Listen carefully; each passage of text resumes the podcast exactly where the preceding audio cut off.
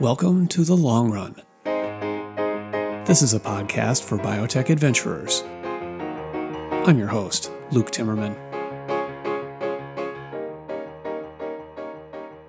Today's guest is Jennifer Petter. She is the founder and chief scientific officer of Waltham, Massachusetts-based Arrakis Therapeutics. Jennifer is a medicinal chemist by training who has spent her career thinking about how to make small molecules with all the classic Lipinski rule of five characteristics against protein targets. Five years ago, when she was looking for a new entrepreneurial challenge, she attended a Gordon conference. She saw a couple of scientific presentations from Matt Disney at the Scripps Research Institute and Kevin Weeks from U N C Chapel Hill that gave her an idea. Might it now be possible to make small molecules against R N A targets? Quickly, she was inspired to get going on building a new drug discovery platform at what is now called Arrakis Therapeutics. Arrakis took this work up several notches this spring through a new partnership with Roche. The big drug maker, seeing the possibility for creating multiple small molecules against R N A targets, agreed to pay one hundred ninety million dollars upfront to Arrakis to work together on making it happen. Arrakis also recently described its work in detail in its first peer-reviewed publication in A C S Chemical Biology. You can read about that in the show notes posted on Timmerman Report dot com. Jennifer also used to identify as a man and was known as Russ Petter. She came out publicly as transgendered in June twenty eighteen, changed her name to Jennifer at that time. C E O Mike Gilman wrote about it on the company blog. In this conversation, we spent the first part talking about Jennifer's early life and key steps in her career leading up to the current work at Arrakis. In the last ten to fifteen minutes, we talked about her gender transition and how she handled that in the workplace. I think my questions are a little awkward, frankly, but it's okay because I think the situation was awkward for a lot of people involved at the time. It's old news at this point, but I think Jennifer has some timeless thoughts on handling this situation with grace. Now, before we get started, do you enjoy the Long Run podcast? Maybe you'd like to raise awareness of your company, your organization, or your services with a high-powered crowd of entrepreneurs and venture investors who listen to this show. My business representative, Stephanie Barnes, can tell you about sponsorship opportunities. Tell me about your company and why it's a good fit as an advertiser on this show in a brief email, luke at timmerman report dot com. Now, please join me and Jennifer Petter on The Long Run.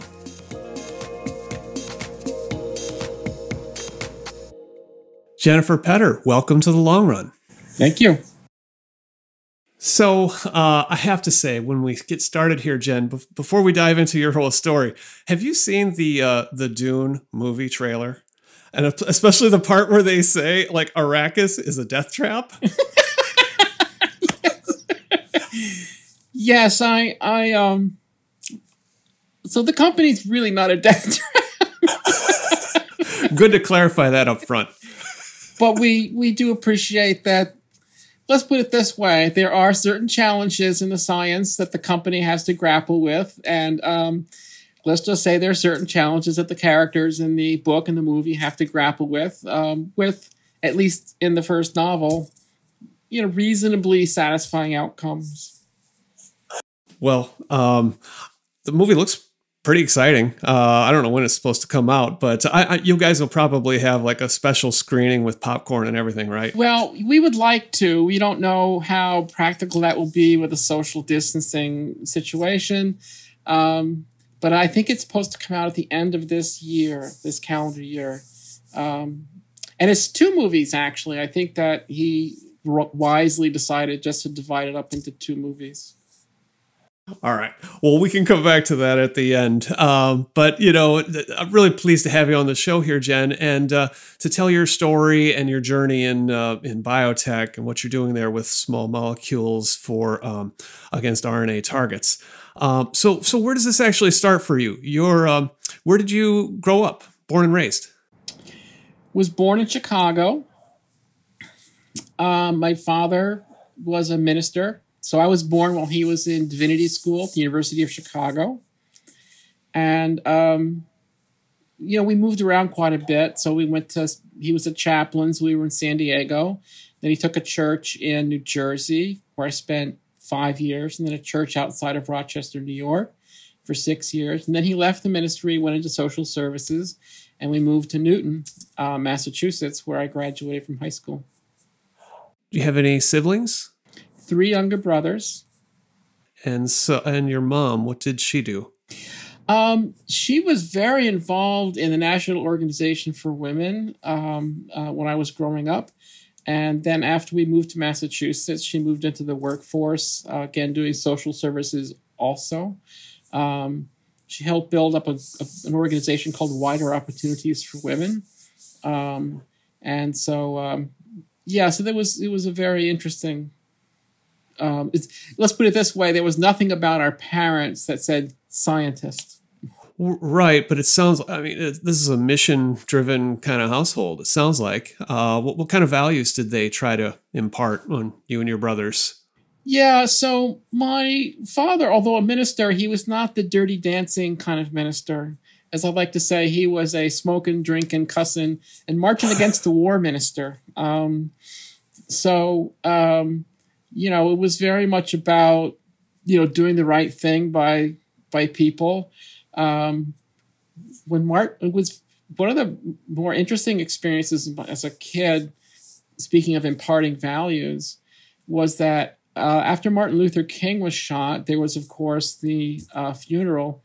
My father kept us home from school, S- said, sit down, watch this, it will matter. Um, it's like, wow, okay. Really? Uh, you know, and this, and where were you living at this time? At that time, we were in Fairport, New York, which is a suburb of Rochester, New York.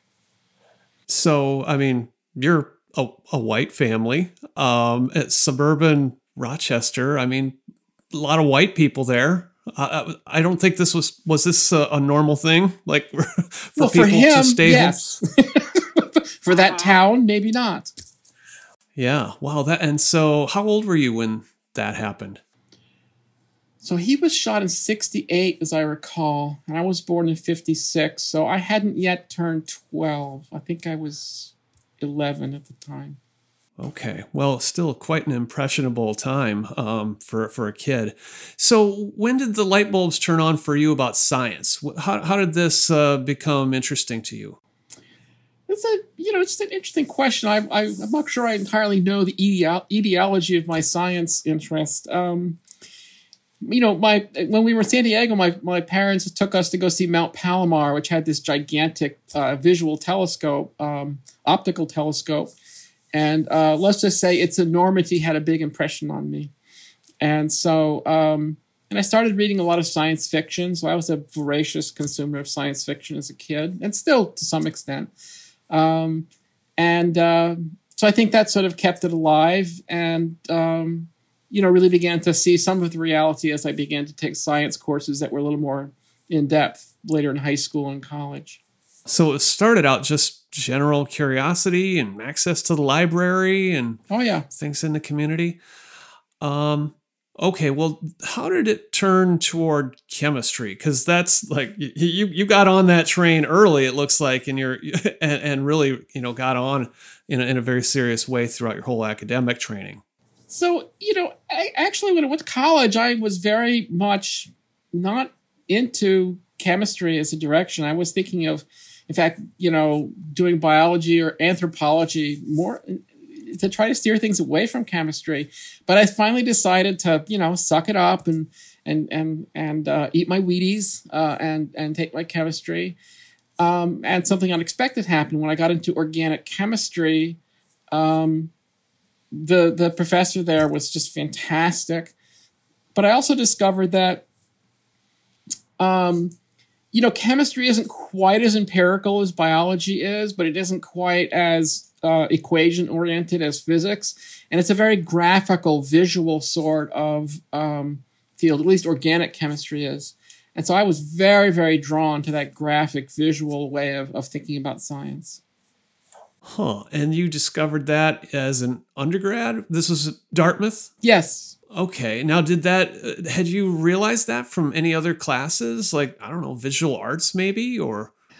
Um, you know, I've I've always been motivated by the visual and the aesthetic and the and the mechanical. Um, so it wasn't surprising to me, but um, but you know, how should I? Organic chemistry is a, a field where you could practically do a pretty good job just you know reading the pictures. Uh, it's it's a little like reading music uh, in that it's a different language and it's a it's just. Graphically, the format is a very different language, but you begin to understand it, and it begins you you begin to see the beauty of it. Um, and you know, other courses approached this, but none of them really quite clicked for me. You said you you said you had to suck it up and eat your Wheaties. It made it sound like this didn't just all come naturally. And no, it didn't, you you you had to work on it. Well, uh, what I had to do was accept the idea that I was going to do chemistry as a prerequisite for what I imagined to be a career in biology, but I got snagged by the chemistry um, en route to biology. Okay, okay. So you, you found out that this was actually something that you um, you wanted to follow through and get the major. Uh, yeah, and you know another way to think about this is that organic chemistry. Is that as a in high school and as a freshman, they don't really teach you organic chemistry. You don't get immersed in that visual aspect of the science. It really isn't until you get immersed in organic chemistry that you begin to get exposed to that and how to affect your thinking. So I think that the the very arithmetic nature of much of freshman chemistry um, is it's just something I found a little off-putting. Okay, okay. So. Um, What was your next move then? You go through uh, to decide to get your PhD in organic chemistry at, at Duke. How did that? How did you end up going there? So, um, wondering how much of this I should tell you. so, so, first of all, um, what I really loved about um, research is that research was a way to it it really cuts you loose from the the strictures of coursework. You know, I had a love-hate relationship with coursework. I could, if inspired, I could do very well. If not inspired, I could do very poorly. Uh, and the outcome of that was that although I did well on tests, uh, like, you know, standardized tests, um, you know, my my grades at Dartmouth were nothing to get excited about. So I applied to a bunch of graduate schools. Um, and a number of the more high-end ones that I thought would be fun, I didn't get into. And I got into Duke and Brown and decided on Duke um, for geography. And plus, some of the professors looked very interesting to me. Um, so, you know, I think the usual process that people go through. Geography, what, being warmer weather in the South? I had just gotten married in the summer of um, seventy-eight, and so... Brown seemed a little too close to Boston. Okay. Okay. So um, somewhere different. So you go there and uh, and and it's you're sticking with organic chemistry. And what are you thinking that you might do with that? Or or was it just a matter of like nose to the grindstone graduate school, like figure out how to get a couple papers and, uh, you know, get through it? Well, sort of a theme of my life is I tend to throw myself into things and I'm very, you know, caught up in the problem and what I like about it. And I don't tend to generate real grand plans for my life. I can think about one full step beyond.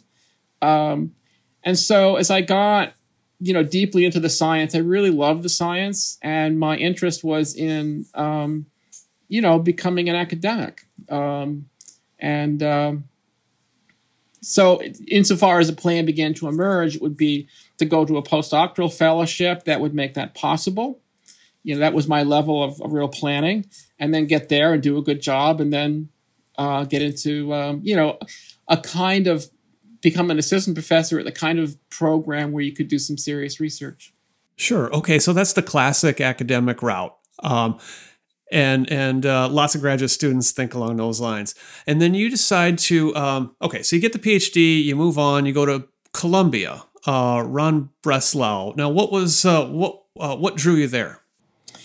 Well, a couple of things. One is that his particular research, which was sort of bioorganic and biomimetic chemistry, was just was fascinating to me, and I'd read a lot of his papers. Another is that I knew New York very well um, and uh, was very interested in being there. Um, and another was that, you know, Ron had um, had a long track record of finding uh, academic positions, you know, at good institutions uh, for his postdocs. And so those things came together to make that an attractive option for me.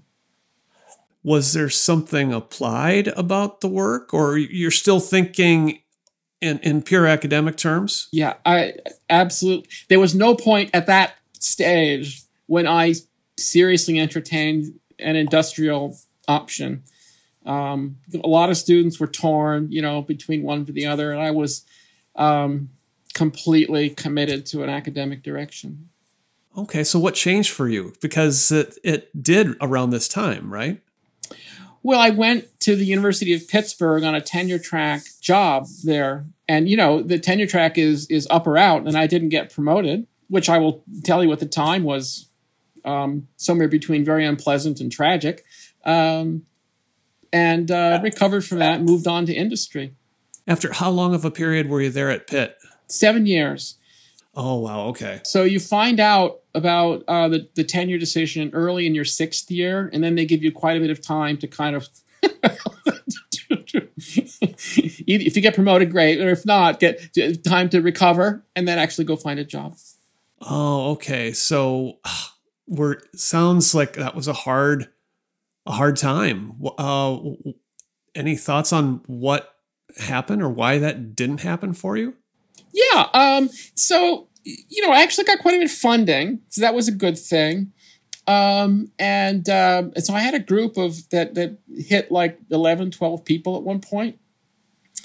Um, and, you know, some interesting work. Um, but I would say that perhaps at that point I hadn't appreciated the concept of the deliverable uh, and um, or, or uh, the minimum publishable unit.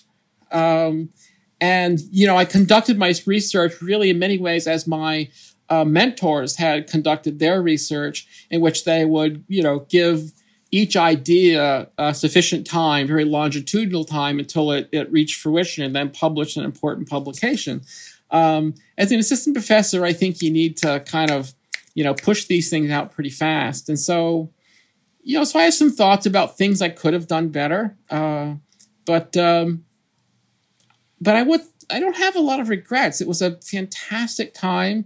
My life was enormously uh, hard work and stressful. And yet I learned an enormous amount of chemistry there and about people and about myself. Okay.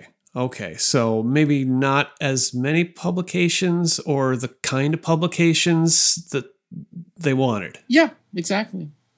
Okay. So you got a little time here, as you say, to recover and think about what, what else you might do.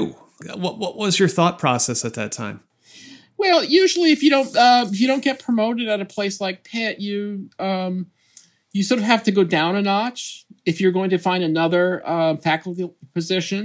Um, and so the opportunities that I looked at uh, of that nature uh, weren't appealing uh, to me. And so, um, whereas if you can find a place in industry, you know, the, you have an enormous resources available. Um, and, um, and you've really kind of changed the terms of your work. Um, and so ultimately I decided to, to give that a shot. And how did you go about doing that? You, you know, this is a period where, where jobs did, were not, did not abound. Um, you know, this was around nineteen eighty-nine, nineteen ninety, uh, even in, um, you know, venture investing in startups was fairly modest at that point. Uh, so you had to go out there and sort of beat the pavement and apply to places that had advertised openings and and uh, look like the best candidate to them. Uh-huh. And where did you end up? Uh, Sandoz Pharmaceuticals, which, uh, which uh, turned, of course, into Novartis. To be specific, uh, in the East Hanover research facility that Sandoz had at that time. Hanover, New, New Jersey? Yes, East Hanover, New Jersey. Okay, so you're you're in big pharma land uh, now. Like, what um, what were you doing? What was your group working on? So I uh, was a scientist, a Sci two, as I started in uh, in the cardiovascular disease uh, group, I started off working on uh, squalene synthase inhibitors. So, and I got back in the lab. You know, you turn on the stereo and start running reactions, and I had a grand old time. Rolling up the sleeves. Yeah, and plus I think they were testing me. You know, there's a concern that that if you if you're uh, an academic at a significant institution, that you're going to be a prima donna and have a bit of a chip on your shoulder. Apparently not, but the ego was able to handle it. Like I said, I actually had a lot of fun. You know, yeah. um, new kinds of problems, and you know what I learned very quickly is that as an academic, you have to define, you have to bring an intellectual agenda to the party. And you need to persuade the world that the questions you want to ask are interesting, that the uh, that you're the right person to answer those questions, and that the answers are intriguing. In contrast, in industry, it's a high level of consensus about what the important problems are.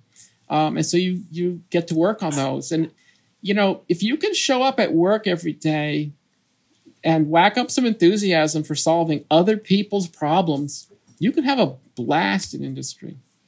And that, that worked for me. And I mean, you were okay with taking direction, um, being a team player, basically. Yeah, I, you know, okay with someone telling me, look, we're going after squalene synthase. Now, within that, we're going to try this and this, but if you got some ideas, let's let's do those too. Um, but, you know, exactly, sign up for the for the mission that uh, has been defined by the company and, and, and get going. Okay, so how long were you there at Sandoz? Total of five years um, before I, uh, just, just as the, the merger came along, I decided both because of the company going through the, the merger with S I B A uh, and also because, um, you know, personal things in my life have begun to change, decided to go to Boston and work at Biogen. Okay, so this is going into the biotech world. Uh, what was it about Biogen that, that drew you there? So aside from the location, which is where all my family was located, um, I kind of like the idea of a biotech company, kind of a small to mid-sized biotech company that was entertaining small molecules as a therapeutic modality. Um, and so there was a sense that it was a little bit of a smaller pond um, and some pretty exciting science. And you could st- stay in your lane, for lack of a better term, with small molecule medicinal chemistry, which you'd been working on there was at Sandoz. Yeah, although I should point out that that I would often get drawn into some um, other um, projects. So that one of my projects at Sandoz was a, a polymer-supported uh, drug uh, that went into the clinic. And then uh, while I was at... Um, Uh, at Biogen, I got pulled into uh, A D Cs. Okay. And um, started doing total protein chemical synthesis and things like that. So, but but yes, you're right. For the most part, it was all about making small molecule um, uh, therapeutics. Okay, but but with some exposure to different modalities. Um, which, you know, it's interesting. Yes, if you're um, at Biogen, you know, you're not learning anything about biologics, like you're not, you're not paying attention. Right. That the, the place is called Biogen. Exactly. Um, okay, and, and what years were you there? So I showed up at Biogen in um, nineteen ninety-six and um, and left in September of two thousand five. Okay, so this would have been a, a period of growth on, when Avonex had come along, and you know it was becoming a you know an integrated company with sales and everything. Absolutely. Uh, um, and and uh, what was it? What was that experience like for you? To, I mean, this is an important chapter in your career. Yeah. So um, you know, it's worth noting that at this point, I didn't have a breadth of experience to appreciate how special that stage was for the company. Um, but but you're right that um, Avonex had launched in the U S, I think in May of two thousand, of, excuse me, of nineteen ninety-six. And I started in August of ninety-six. So there was a, you know, the fu- we own the future kind of a feeling at the company. Um, and modest growth, I'd say, in the nineties, and then more aggressive growth in research in the early two thousands. Um So, um, plus, you know, Biogen really sort of fancied itself a biology company. And so your job as the, as the chemist was to interact with the biologists and find ways to solve their problems. That is to say, to find agents that would interdict the targets that they were interested in, uh, you know, and see if you could find a drug. He also met a lot of people in these years who ended up uh, you ended up working with uh, closely at other other stops. Who who would have been? Uh, well, I mean, Mike Gilman would have been one, right? So um, I met Mike Gilman um, in, well, I guess maybe he showed up like in nineteen ninety-nine or so. Um, but then research was reorganized, and Mike was head of discovery research. And the person who'd hired me, Steve Adams, left to go to Neogenesis. Um, and uh, Mike was sort of looking around and says, basically, you you look pretty sharp. Why don't you come run this stuff? And so that's how I ended up being head of of MedChem and then later small molecule drug discovery. Um, got to know Dan Kerwer, who was uh, the head of research operations for uh, Mike for a while. Um, and then, you know, so Alphonse Galdes, who is still at uh, Biogen. He was, um, later on, he was my boss for a while. So, um, you know, a lot of fun people there. If you like listening to the Long Run Podcast, you'll love reading Timmerman Report. This is where you'll gain a deep contextual understanding of biotech from my writing and from an outstanding cast of contributing writers, such as Otello Stampaccia, Ruth Etzioni, Alex Harding, Annie Iserson, and David Shaywitz. It's a bargain at one hundred sixty-nine dollars a year for an individual to subscribe. Discounts are available for large companies and universities with multiple readers. Go to Timmerman Report dot com slash subscribe and show your support for quality journalism today. And are you a fan of the Long Run Podcast? Maybe trying to raise awareness of your company, your organization, or your services with the high-powered crowd of entrepreneurs and venture investors who listen to the Long Run? I don't accept public relations pitches for guests on this show, but my business representative, Stephanie Barnes, can tell you about advertising opportunities. First, tell me about your company and why it's a relevant advertiser for this show in a brief email, luke at Timmerman Report dot com. Were there any of the projects that you worked on that, uh, you know, really made it all the way? I mean, when I think of Biogen small molecule, I mean, there's there's Tecfidera, but I think that came from outside. Yeah. So, um So Tecfidera was being licensed in um, a few months before that layoff in two thousand five, where I exited. Um, I, and I will confess, I found it kind of amusing that, you know, when Biogen finally goes for a small molecule, they go for a really, really small molecule. Um, so, yeah, so the the, the programs that, uh, let's say, absorbed most of my time were, first of all, the V L A four program.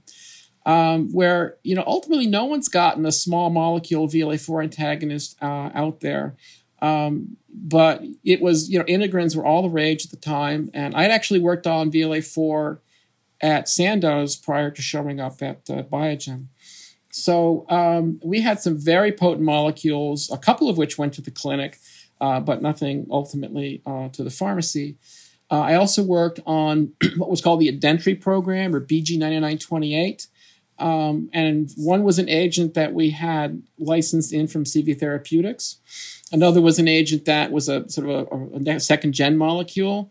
And both of those uh, went to the clinic. And so I helped with the process development for the C V T one twenty-four, otherwise known as B G ninety-seven nineteen. And then I helped basically discover B G ninety-nine twenty-eight. And both of those went into phase two trials.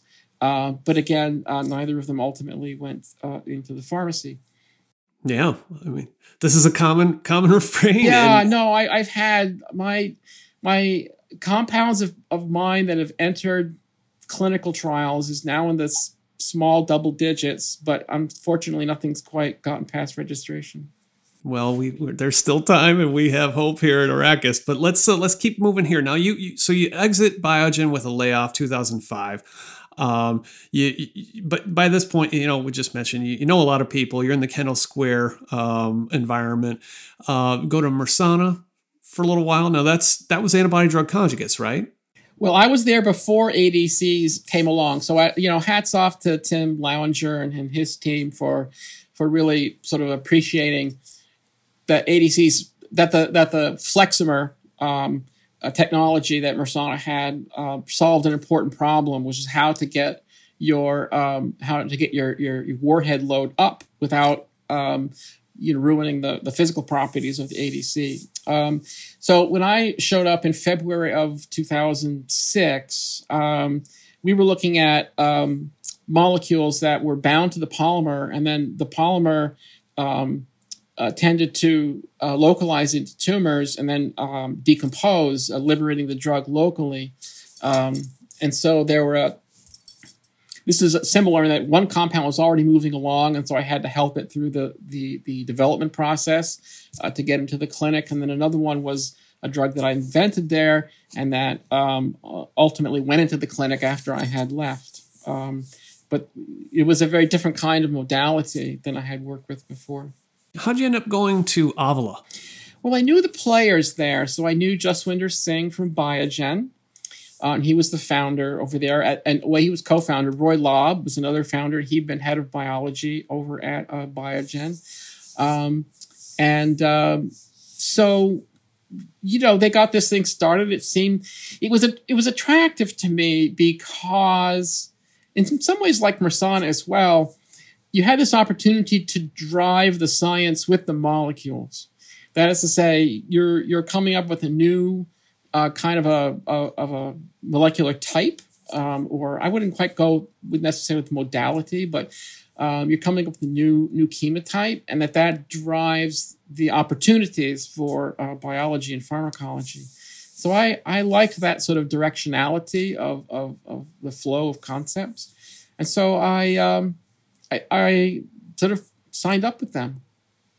And the idea from the start was about covalent binders, right? Yeah. That was the concept that Jus and, and Roy um, settled upon. And, um, you know, the idea to, to find molecules that were um, selective but um, irreversible inhibitors of their targets. And why was that uh, considered wild or controversial at the time? So, so I, I often compare Avila and Arrakis in this respect. Um, with uh, Avila, everyone was pretty sure you could do it. They just didn't think you should do it. Um, with Arrakis, people weren't sure if you could do it, but if you could, they knew you should do it.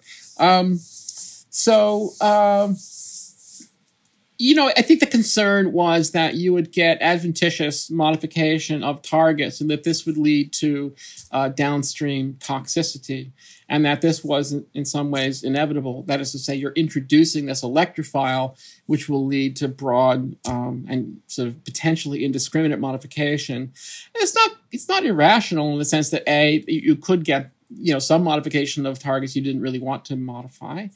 Um, and also, if you get metabolic events, could further activate your electrophile. So, um, you know, the concerns were, were reasonable, but much of what our research was directed at was um, trying to calm those concerns and show that the compounds were extremely selective. Um, a lot of the, the, the drug design work is to find this balance between the binding of the, the, the binding of the molecule to the target. Um, and then having local activation of that electrophile, um, so that you could you could tone down its raw electrophilicity and lead to an extremely um, selective agent. And like so many things in drug discovery, it comes back to the biology and how much we know about that, uh, and finding the right target. And the one that I recall uh, coming covering Avila at the time was B T K. Yes. Was that the one that kind of, you know, was the the key kind of test case that actually you can make a covalent binder specifically against this target and and get, you know, the the the th- desired therapeutic effect? Um, I mean, it wasn't the first target internally that we had um, successfully gotten data for. Uh, we had a, there was a, a C-kit um, uh, result that we got, um, and so. But it was the target where it was clear that we were solving a problem. For reasons that I think remain obscure, uh, we were aware of a number of high-throughput screens against B T K that had come up with nothing. Um, not really sure why, because you know E G F R, uh, E G F R kinase screens were reasonably fruitful. Um, but by introdu- by taking the uh, E G F R-like ligands and weaponizing them with our um, our warheads, we were able to produce irreversible modification of the of the B T K. And then the problem was to um, the, the challenge of S A R was to, was to was to kind of design away the crossover to E G F R kinase. Okay, so you had a couple different targets where um, you're you're proving this out that um, you can get the selective uh, the selectivity that you want. Um, against a target of interest, B T K. Uh, there were others too working on it, Pharmacyclics being one. Um, you end up th- th- this thing getting acquired by um, Celgene. Uh, this would have been something like twenty twelve. Is that right? Yeah. So uh, B T K clearly was one of the drivers, as I understand it. Celgene had been interested in the ibrutinib negotiations and and didn't end up with that asset, even though it fit very much inside of their um, their realm of interest, uh, and so what the asset that we offered look became particularly attractive to them. Uh, we, um, yeah. So the the acquisition I think was actually was announced at the end of January of two thousand twelve, and then culminated on March eighth of two thousand twelve, if I recall correctly. Okay. Okay. So this is. Uh... you know, a successful startup, and you would have been, you would have been an early, reasonably early employee. Um, so this is, yeah. So, um, I mean, do you, I mean, how, how did that change your life? I mean, it wasn't like, I mean, it doesn't make you like Bill Gates rich or anything, but you know, I mean, you, you're, um, you know, you did okay, right? Yeah, I was treated, I was treated very well. You know, first of all, um, there's that lovely liquidity event. Secondly, I should say that that the board, they were a real stand-up crew, and they uh, took care of all of the employees and shareholders. And so we did really quite well. And, um, you know, to, to get at the question you're, you're asking, I mean, it, it didn't – I hadn't hit my number. You know, I still had a mortgage and kids to put through college. Um, but it did it did make certain parts of life – simpler and more straightforward. And then, of course, at the end of the acquisition, it turns out we still had our jobs, which was great. Yeah, they Celgene wanted you to stick around, and, and you did for a while. Yeah, so shortly after the acquisition, I um, was asked to be V P of Chemistry, which meant that I had all of the science, uh, including biology and pharmacology, uh, and in at the time it was Bedford, Massachusetts, and then all of the chemistry in San Diego. Um, and so it, there was a period where my, my, th- so that all, went, I went from having a fifteen person group in chemistry and, and, and computation to all, to about a hundred people on two coasts, uh, which was a big transformation for me, but yeah, it was, uh, it was a great job. Flying back and forth was, was that not your thing? Uh, you know, you, you do what you have to, but it, I will say that after a few years, you know, at sixty-five, seventy percent travel, um, I said, it's a great job, but, you know, I live in Hollywood. There's probably a great job like right here. Um, and so I, I, I told my friends at Celgene, I think I need to go. That was in two thousand fifteen, I, and I, that I would look around. You say, I live in Hollywood for biotech. Yeah, like every six weeks, there's a fantastic new company being formed. So there's got to be something fun to do here. So you just decided to throw caution to the wind and, you know, um, just quit and then look around? Well, that was the plan, yes. Uh, I was prepared to spend six to twelve months kind of working the networks here in, in Cambridge and Boston and see what was going on, see if there was something I could do to help out with some company. That sounds like a pretty good uh, gig if you can you can do it. Um, so you did this. Well, it, uh, it didn't actually work out that way, but but yes, that was okay. The plan. Well, so how, how did it how did it go? Well, so in May of two thousand fifteen, I told um, uh, Greg Reyes, who was the head of discovery for Celgene, thanks. This has been awesome, but I'm going to go. Um, in June of two thousand fifteen, so I haven't left yet, I went to a conference on uh, chemical biology, a Gordon conference on chemical biology, and saw a whole session on, on R N A and small molecules. And it was a revelation to me. It was like, I did not get the email. This is a thing. We're doing this. I want to do that. Um, and it was not because I it was not because I knew what the answer was, but because I was very uh, energized by the problem. So um, in July, I sat down and talked to Raj Parekh from Advent Life Sciences, and he he'd been on the Avila board. No, no, wait a se- wait a second, Jen. Let's back up here. Uh, where was where was this Gordon conference?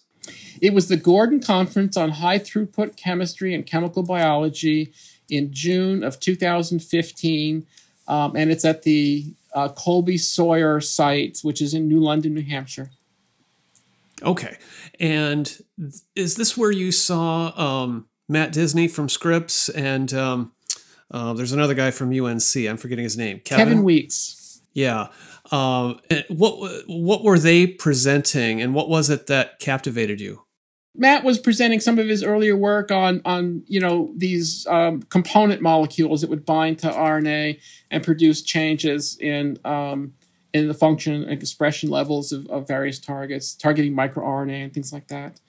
Um, and then um, Kevin was talking about doing uh, shape analysis, and the fact that you could do shape analysis in cells, and the fact you could introduce, um, molec- you know, fragments, essentially, small molecule fragments, and um, produce alterations in that. So, um, you know, these were the two principal talks that that um, kind of got me going.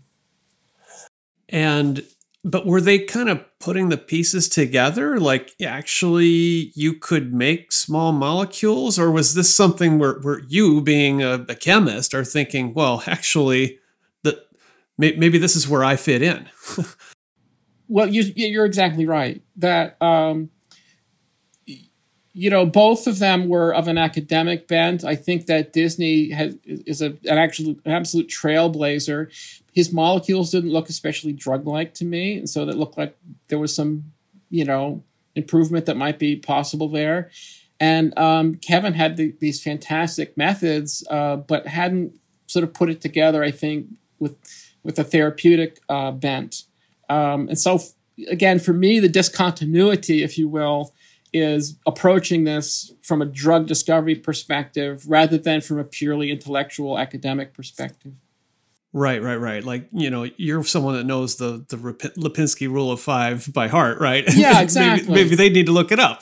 yeah, they had, yeah, yeah. They're, they're sharp guys, but I think they didn't know how to spell Lipinski. So, um, so um, uh, that was my, nor should they have, you know, uh, because right. They didn't need to. Um, but so that was oh. the direction I wanted to head in. So, did you talk to them about this, or like go up and ask questions afterwards? Or did you just think, you know what, maybe there's like a a clean sheet of paper kind of opportunity for me to actually start something? I did uh, go up afterwards and talk to Matt Disney, and I he was already kind of chatting with uh, with folks um, about potentially getting something started.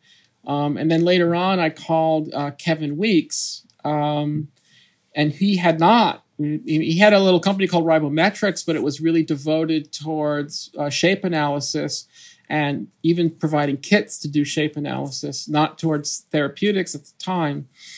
Um, so Kevin actually ended up being on our S A B for about a year and a half.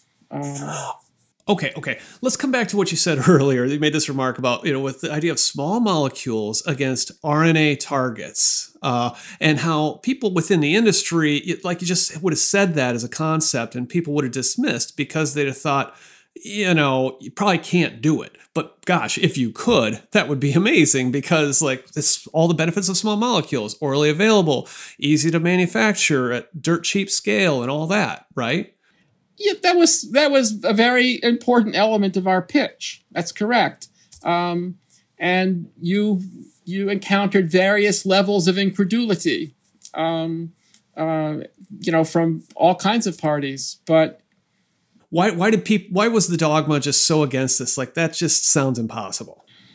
Um, you know, some of it for perfectly good reasons, and some of it for reasons that just reflect not having really thought things through. Um, so one is that people needed to appreciate that R N A had structure. Um, people in the R N A field knew this, but, um, you know, most people in the drug industry hadn't really thought about it. But, you know, the textbooks show mRNA being linear because that's how it's translated. But in fact, you know, eighty-five percent of, of R N A structure is folded in some way or another.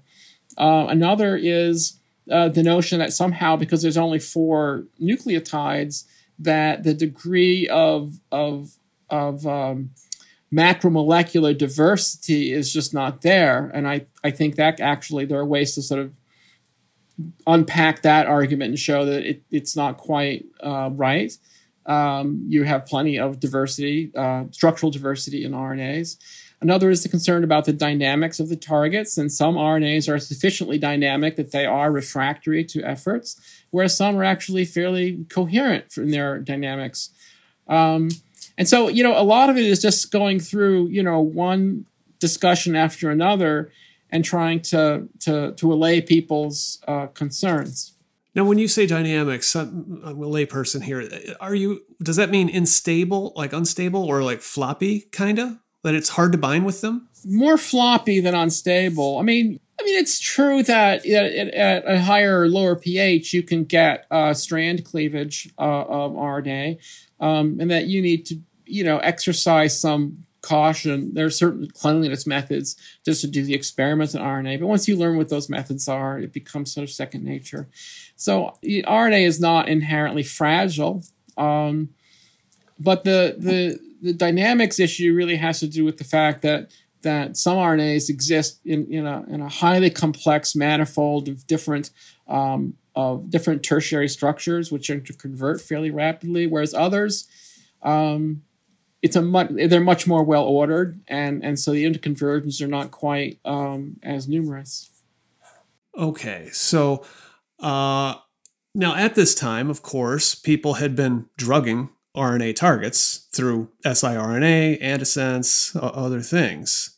Um, so there was some, there were some targets out there, but they didn't really st- rise to the list of of ones that you would pursue with a small molecule.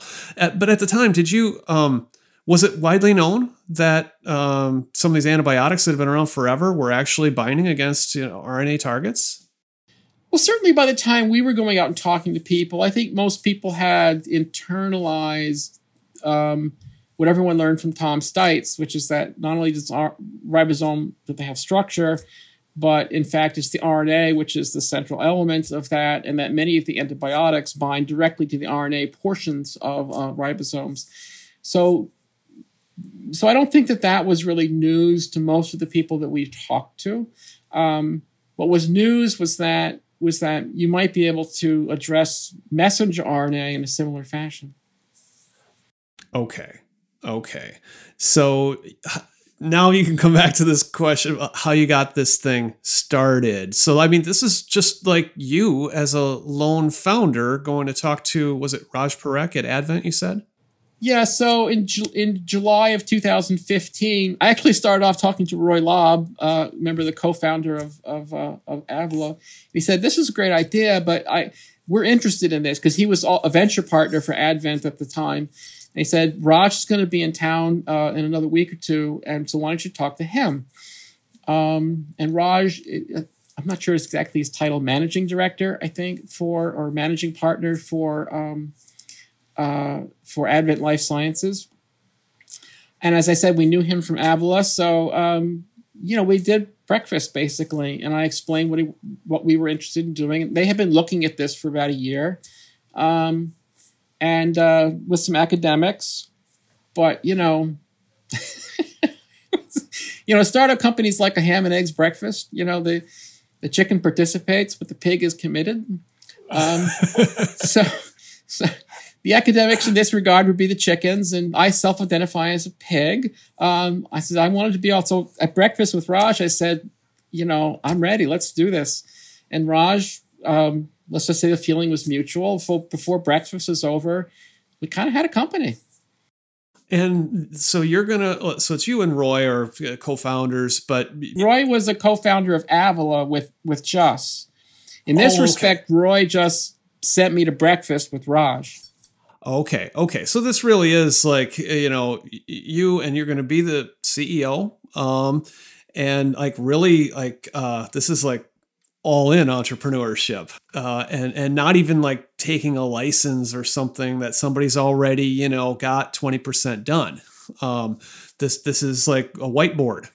If there had been academic uh, assets that we thought would have accelerated our, our work, we would have gone after it. There's the, let me just, it was not an issue of pride. It was just, we didn't see any assets there that we thought got the job done for us, and therefore uh, went forward with, with just us. And I should say that my job initially was founder and C S O. And then for a while, I was the C E O for about eight months or so. Okay. Is that something that you wanted to do or not really? It was nice. Um, but, you know, I knew when we got real money that the investor would, would want a real C E O. And so we ended up with Mike Gilman, which is awesome. Well, we'll we'll get to that in a second. But like to get this get this thing going, you've uh, okay to to actually execute on this, you got a lot of work to do, right? You got to put together the platform. So what what are some of the and, and I know you just came out with a paper and I, uh, that I was able to look at. Uh, it's your first peer reviewed paper, I think, uh, after five years, where you talk about the um, you, you needed methods to demonstrate that you. You could make small molecule ligands that actually do selectively bind to an R N A target. There actually, there weren't good tools to even demonstrate that. Yeah. So, um, so let me work my way up to that just a little bit. So, um, so first of all, um, Raj hooked me up with Alan Waltz, who was a venture partner for, um, Advent also at that time. And uh, he worked very closely with me uh, on sort of all aspects of getting this started. It was, he was enormously helpful. Um, and then a lot of it is sort of beginning to pull people in as, as quickly as possible. And it turns out that Jim Barsom, whom I, another Biogen connection, whom I, whom I knew from Biogen, um, you know, he'd been head of gene therapy at Biogen. Then he was head of research at, um, um, at Syntha. And at the time, he was at Rana Therapeutics, which he was exiting. And so he was kind of available for consulting. And so in the fall of two thousand fifteen, brought him in as a consultant, which was, turned out, decisive for us. Um, so it became clear to us that we were going to have to take, you know, the, the entire drug discovery enterprise as applied to proteins and either adjust at best or reinvent at, at worst, everything in order to make it work for R N A. Um, and so one of the elements of that is, is that, you know, chemical biology is emerging as a central critical path player in drug discovery for proteins. I think for R N A, it's even more important because you need to be able to persuade people that you know what's going on. I mean, if I tell somebody I have a molecule that binds to a kinase and produces this biology, most people are going to give me the benefit of the doubt. And if I don't show them chemical biology proving engagement, they might say, well, we'll get to that later. With R N A, I don't think anyone's going to give us the benefit of the doubt. We need to be able to prove that when we put a molecule in there and it produces biology, that it does so by virtue of binding to the R N A that we said it did. So it was important to develop those methods. I should I should e- emphasize that photoaffinity labeling of R N A is, we did not invent that. That had been done before. It was applying that to uh, a system and refining it so that it, it was capable of being addressed to, you know, larger transcriptomes, messenger R N A, and things like that. Um, that was the element of innovation in that particular paper. I would say, however, that's only one One plank in the platform. Well, and I think that's an important point to make because, you know, it's never just like one enabling technology. You know, in the modern drug discovery, it's about how you put all these pieces together, the tools that make up the platform, how they work together in, in concert, right? So what are some of those tools? You mentioned photoaffinity labeling uh, to, what, get you good um, visualizations of, of the binding?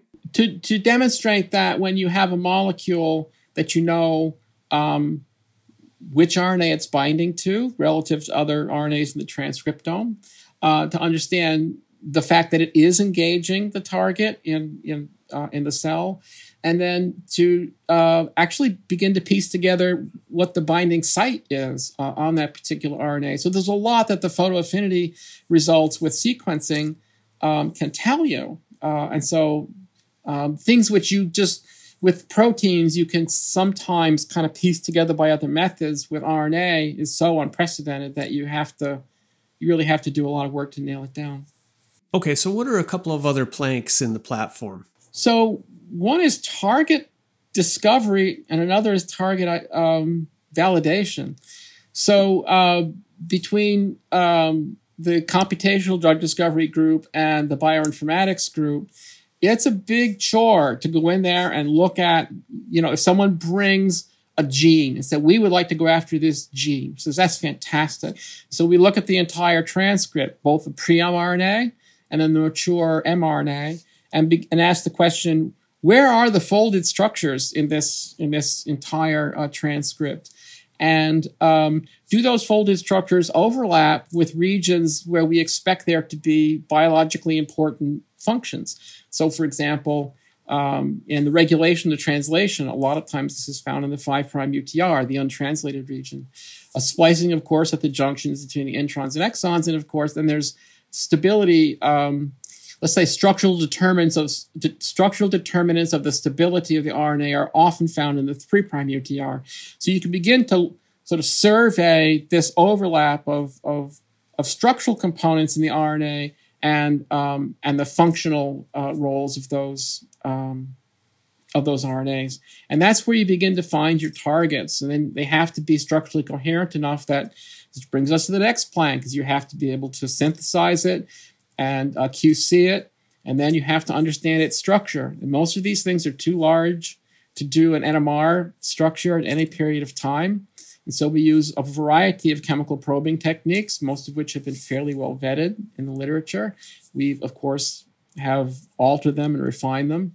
And uh, to, to understand, okay, it's, it's all fine and dandy that you think this is a structure, but when you make it, is that structure reality? So that's another part of the plank.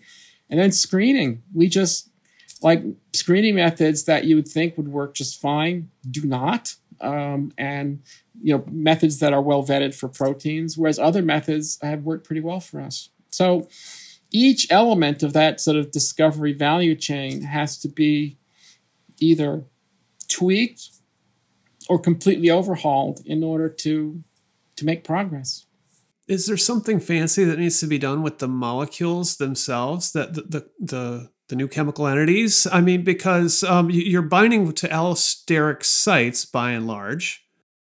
Um, you know, I mean, lots of people are playing around with different kinds of modalities, or, or, or is there nothing too exotic that you need to do here? Well, what I can tell you is that in our approach, the molecules that we are identifying are like stunningly boring. So, that's how we well, like that's it. Good. Like, it's like the most boring part of the entire enterprise is the structures of the small molecules. They're drug-like, they're um, Lipinski compliant, you know. Um, we've we built an internal library of about one hundred thousand compounds, and we just made sure that the only compounds we're screening are the kinds of drugs that are, you know, motherhood and apple pie. Well, that's good. You can don't don't have to take risk on every single aspect of the of the enterprise. We're trying to minimize some risk. Some that's one area. That's another I can explain. But but um, but you know you you're looking for molecules that are that are pretty straightforward. Um, you know, as we begin to do des- do S A R in these, we may begin to find that we need to venture a little bit outside of the rule of five. But uh, right now, the screening has yielded pretty normal looking molecules. And you've screened uh, how many targets? Um, I forgot what the total is. Dozens. Let's just call it dozens. And almost every one of them yields um, a good number of hits. We've had a couple that were refractory to screening. Okay. Okay. And these are novel targets? or, or are they are they ones we'd be familiar with? Well, When you say, do you mean novel in the sense that they produce proteins that haven't been drugged, or novel? I mean, I mean, we don't do anything that isn't novel. Every one of these things that's screened is, the, is an R N A.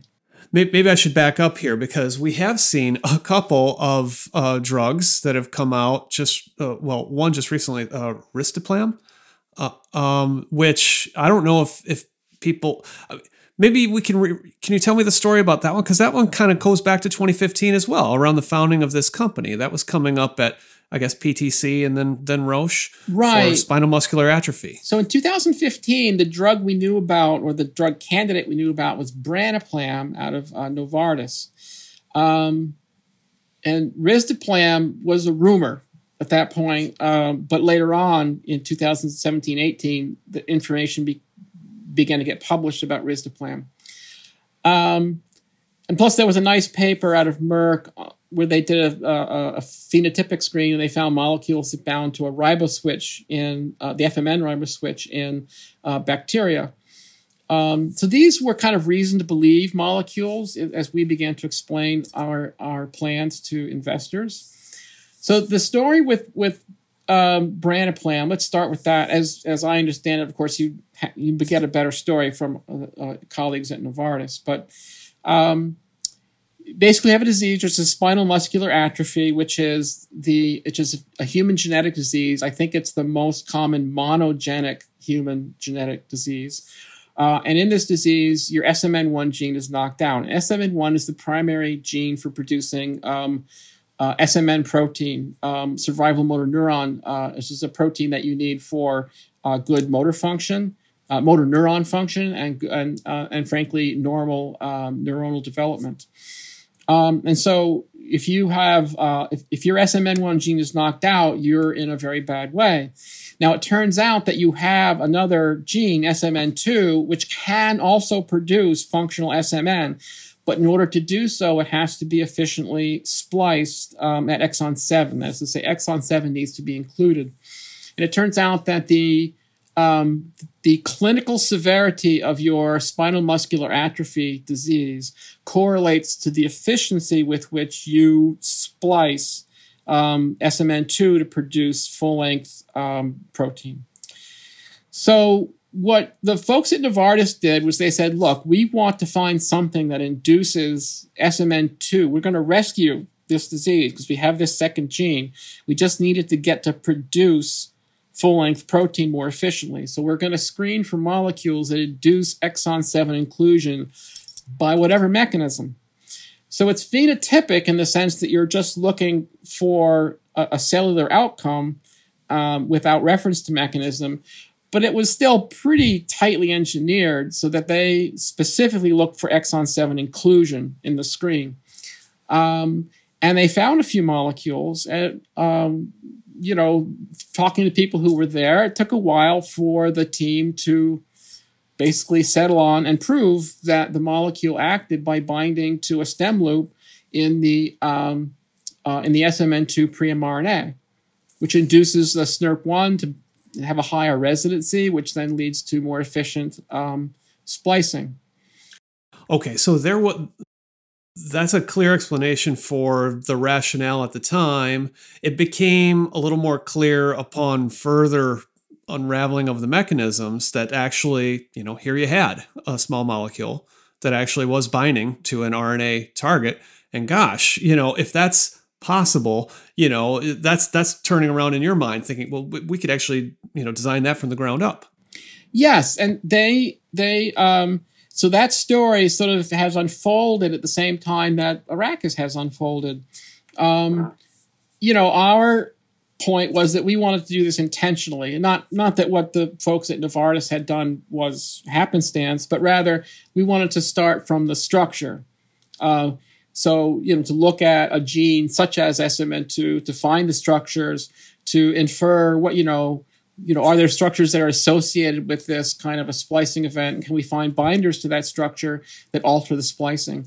Um, and splicing is a function that is of interest to us along with others. Um, and so it's a much more structure-driven concept as opposed to a phenotypically driven concept. Yep, yep. And so I would imagine this is part of what uh, attracted the folks at Roche to come in here and do uh, a very big partnership with you guys, because they have now seen what they can do with uh, um, a small molecule against S M A with Risdiplam, as mentioned. I think that's that's now approved by the F D A and and uh, um, out there in the marketplace. Uh, and now they're looking at that and saying, gosh, um, there's a there's a method out there now, like a platform that's uh, screened against a couple dozen targets. Uh, that this has some industrial kind of potential now.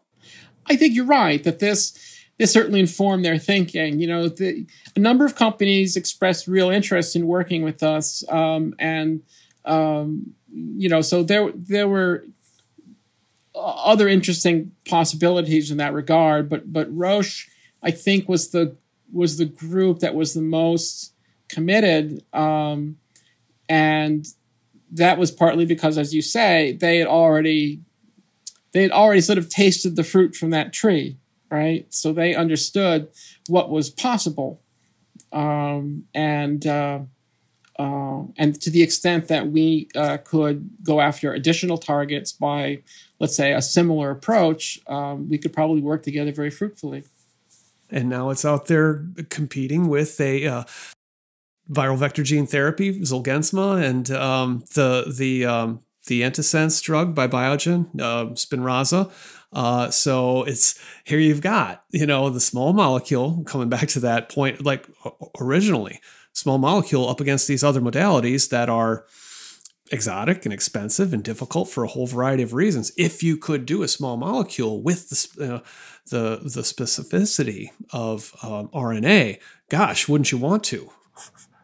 Uh, well, that's that certainly motivated our thinking, um, and you know, I would say that um, what's interesting about S M A, and this is speculation on my part, is that You you might be able to make a case that that a be- patient would benefit from more than one of those um, agents, um, and so you know we we don't.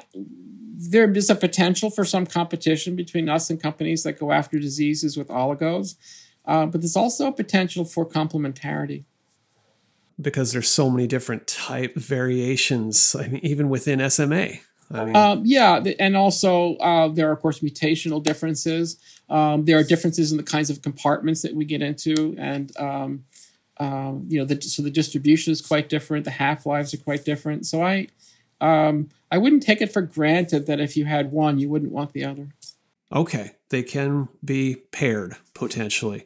Um, now we we mentioned Mike uh, Gilman. You know, he's a previous previous guest on the podcast. He came in to become the C E O. Uh, I think we're going to skip over him because uh, well, he he was a previous guest, and I, I intended to ask him about Arrakis, but he has such a gift for gab that we never even got around to talking about Arrakis. But um, importantly, um, I, I do want to ask you about your personal transition during this time at, at Arrakis, because uh, I think this was uh, he he was a big part of this, writing in a blog post for the company about you changing genders, and this would have been uh, public uh, in twenty eighteen. Can you can you talk to, I mean, I'm sure you've been asked this a billion times, but talk a little bit about your, your thought process on how, um, how how you decided to go about, annou- I mean, announcing this to the business world, uh, because like it's a, it's a personal decision. You got to think about it, you know, internally, of course, but but then there's like, you know, everybody else that you got to think about, right? Yeah. So, um, you know, if people are depending on you, you can't just, um, you know, run off and do something casual. You know, you, you need to think about how you're affecting not just yourself, but how you're affecting so many other people. You want these relationships to be part of your future. And so you need to take care of people. Um, well, let's see. A lot of people ask me, when did I first know? And the answer would be about the age of four. Um, And uh, yes, it was with me in one form or another for decades. Um, and it wasn't in the background. It was something I thought about every hour of every day of my, my life. But how I understood it was um, changed a lot over the course of my life. Um, but, you know, you, you get to the point where you have your career, you have a family, and you you shove this to the background. Um, My uh, wife uh, got triple negative breast cancer in two thousand eleven. Happily, we completely um, triumphed over that. She's been disease-free since two thousand sixteen.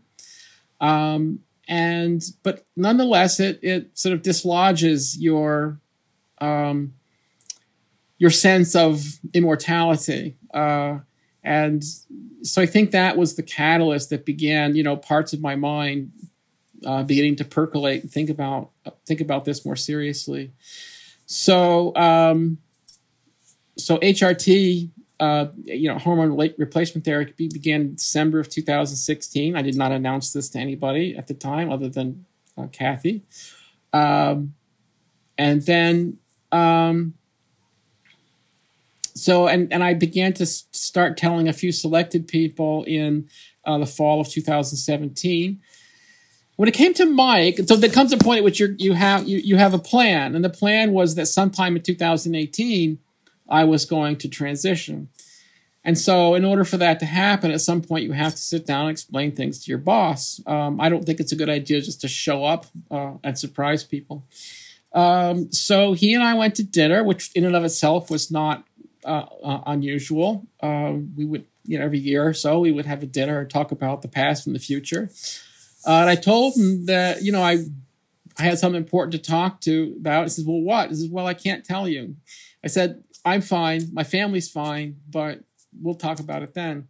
He's probably worried. Like, are you going to quit or something? Yeah, yeah. I says, no, I don't want to quit. No, I'm, I'm, I'm, I'm healthy. Everything's fine. But, um, you know, it turns out that you then catalyze the conversation with two syllables by just sitting down and telling someone I'm trans, um, which I decided to do early in the meal because we were going to have a lot to talk about. Um, no tiptoeing around. Let's just lay it on you.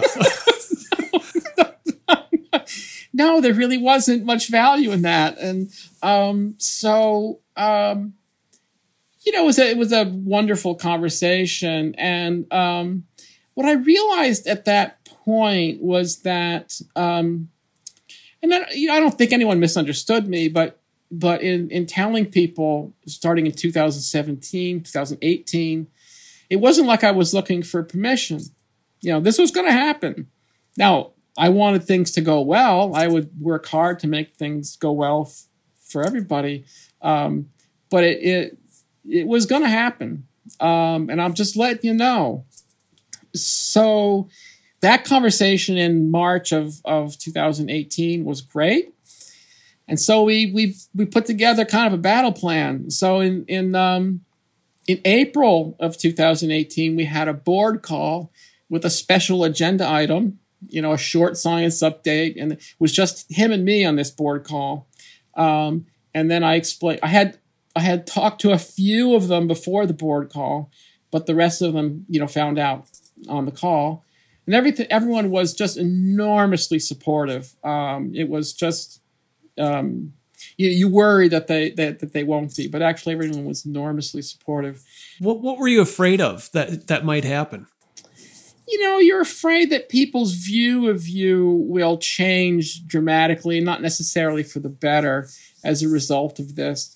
And the thing is that, you know, they've invested in the company and therefore by extension, they've invested in you.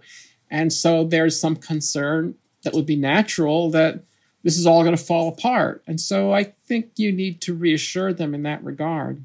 Um, so, um, so I, I, you know, you could always run across someone who just has a real issue with all of this. But so far, I haven't run across very many people like that. And as part of that, um, the board meeting or meeting with Mike, did I mean, you, you laid out the full um, transition plan, like you're going to change your name from Russell to Jennifer and all the pronouns are going to change. Um, this is and, and, and a bunch more, right? Well, he didn't necessarily lay out everything to every party because it seems a little confrontational. And in general, I tried to answer the questions that people had. Um, you, you know, it's always better to listen to what people are worried about than just kind of tell them everything. Um, because I often found very different responses from people. It was it was it was fascinating and fun. Um, And, uh, but yeah, I mean, for the board, there was a little bit of an agenda there that, that, you know, we were going to tell the, I was going to sit down and have one-on-ones with all the managers, uh, the leadership team over the next several weeks. Then in May, there was going to be a general coming out to the, um, to the, to the, to the team at Arrakis. Um, and that in June, um, I would go, as they say, full time. And that's when you became Jennifer. Correct. Actually, that in the background, uh, that actually happened in, in May. Um, so my, I don't remember the exact day, but at one point I got in the mail the court order from the Family and Probate Court of Middlesex County um, that my name had been changed. And so my legal name somewhere in May of two thousand eighteen became Jennifer. Um, so, um, but yes, in terms of how I presented to the world, uh, that happened in um, on June eighteenth. Yeah. Yeah. And so when you make the announcement to the world, and I, I saw Mike's uh, blog post, which, you know, I'm sure that he probably went through more than one draft on that, um, thinking carefully about what to say. Uh, but people, you know, I, I wonder if, you know, for for you, you sound like just very graceful about this. And I wonder if this has, if you've had to think harder about the the grace that we provide other people, uh, because, you know, um, I'm sure this was just jarring for a whole lot of people you'd interacted with in the business sense over the years that, that knew you as Russ and would use the, the pronoun he, uh, and not think twice. And probably, you know, I mean, keep doing that. Like by accident, even if they mean well and are supportive of supportive of you, they might, they might, you know, lapse into those old behaviors. And, you know, I can imagine being on your end and, you know, feeling like a little bit, uh, people could be sensitive about that. Like, like, oh, don't you care about, you know, my transition? But actually, like, you know, that's not, a, I, I, I think of it as probably, there's probably like people who have, you know, their uncle or aunt or grandma out there who's going to need like a little more time to come around to accept this, right? Yeah. So, so first of all, yes, um, I would say that, that the um, adjustment time, um, the adjustment time versus age of the adjuster is a, is a, is pretty linear. Um, You know, people, you know, old people like me uh, actually had a harder time adjusting. Whereas young people, like when I came out, people were like, that's it? Okay. What's your name? What are your, what are your pronouns? And I heard there was sushi. There's sushi. Um, so, you know, there was, there was this range of reactivities to all of this. Um, you know, and the pronouns are an interesting, I, I, I fancied myself beforehand as being very, you know, casual about, yeah, whatever, it'll all be fine. I did find myself being more sensitive to the pronouns than um, than I think I originally expected. Um, it, it, just bear with me for, for a moment. So, you know, thing about about transitioning is you're going from this this situation where privately you. You've you've had this relationship with yourself as part of yourself for many years. Transitioning is about bringing everyone else into that relationship with Jennifer instead of Russell, and um, and so it's an intrinsically social enterprise, transitioning, and so you think about it. Everybody genders everybody in every conversation. So it's not like I'm asking people to gender me, but not gender anyone else. I'm asking people just to gender me, just like they gender everybody, right? Just differently. Um, so it's this exporting. It, so there's this sense that, well, am, am I exporting my gender identity to you and your use of pronouns? And I do worry about that. But by the same token, it's really trying to position myself correctly in, in my relationship to people. And, and asking that that be a community effort. So it's it's a little complicated, but finally, let me come back to your issue about grace. Um, I think you're right. I I I certainly, you know, want to just accept people kind of where they're at. Um, people can be you know, uh, wonderful to know, great friends, outstanding scientists, and just be very, very different from from from us, from each other. And um, you kind of need to meet people where they are, and um, um, and you know, try to sort of make them part of your community. And it sounds like you um, you're you're willing to extend that to other people, and and I would imagine, you know, it's like a lot of things in life. I mean, they'll extend you uh, the benefit of the doubt, um, and it, you know, not in this gendered sense, but you know, in I don't know um, other aspects of life.